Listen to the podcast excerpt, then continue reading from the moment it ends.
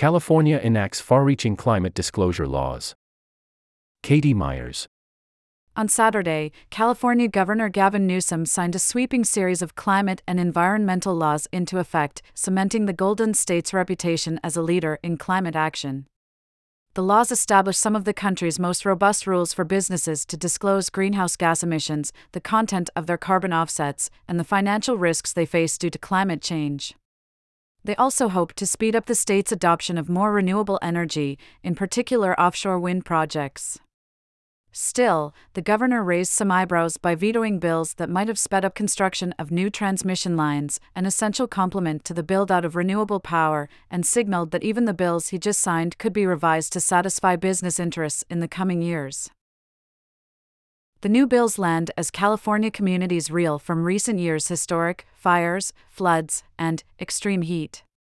The legislation also comes a year after the state moved forward with Newsom's plan to phase out the sale of gas powered cars by 2035. https colon slash slash grist.org slash transportation slash California dash gas dash car dash ban dash electric dash vehicles.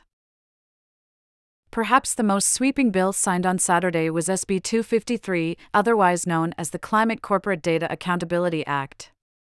It will require corporate entities that engage in business in the state of California to publicly disclose their greenhouse gas emissions, not only their direct emissions, like smoke from their factories, but also indirect or upstream emissions related to other business activities like commutes. The law covers over 5,300 companies that make over $1 billion annually. By 2025, the state's Air Resources Board will approve new rules to implement the legislation. By 2026, the law will fully go into effect. https slash slash www.pbs.org slash newshours slash politics slash gov Newsom signs new law requiring big companies in California to disclose emissions hashtag text equals under percent the percent California percent law percent C percent the heat percent 10 percent cool percent. Big business in the Golden State has expressed opposition to the law a letter written by the California Chamber of Commerce and undersigned by multiple growers associations, manufacturers associations, and other business coalitions urged California representatives to vote no on the bill.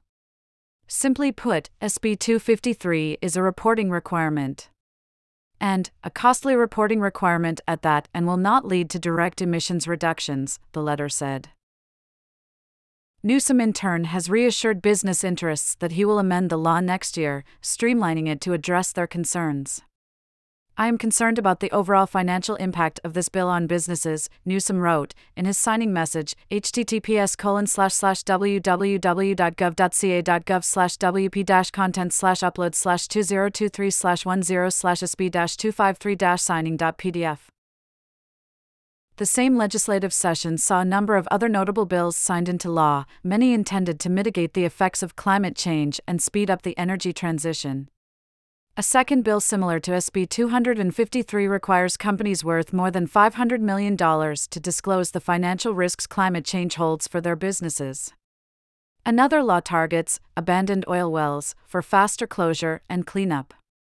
Still others strengthen renewable energy infrastructure, though Newsom vetoed a bill to speed up the permitting process for power lines, which would speed up transmission of renewable energy. Despite organized business opposition to some of these bills, some corporations, particularly those that already disclose their emissions, threw their support behind the proposed disclosure rules. Fighting climate change remains one of our most urgent priorities, wrote Apple in a, letter of support, to State Senator Scott Wiener, who introduced the bill after unsuccessful attempts to get it passed in two previous sessions. This legislation will support those companies doing their part to tackle the climate crisis and create accountability for those that aren't, Wiener said in a statement.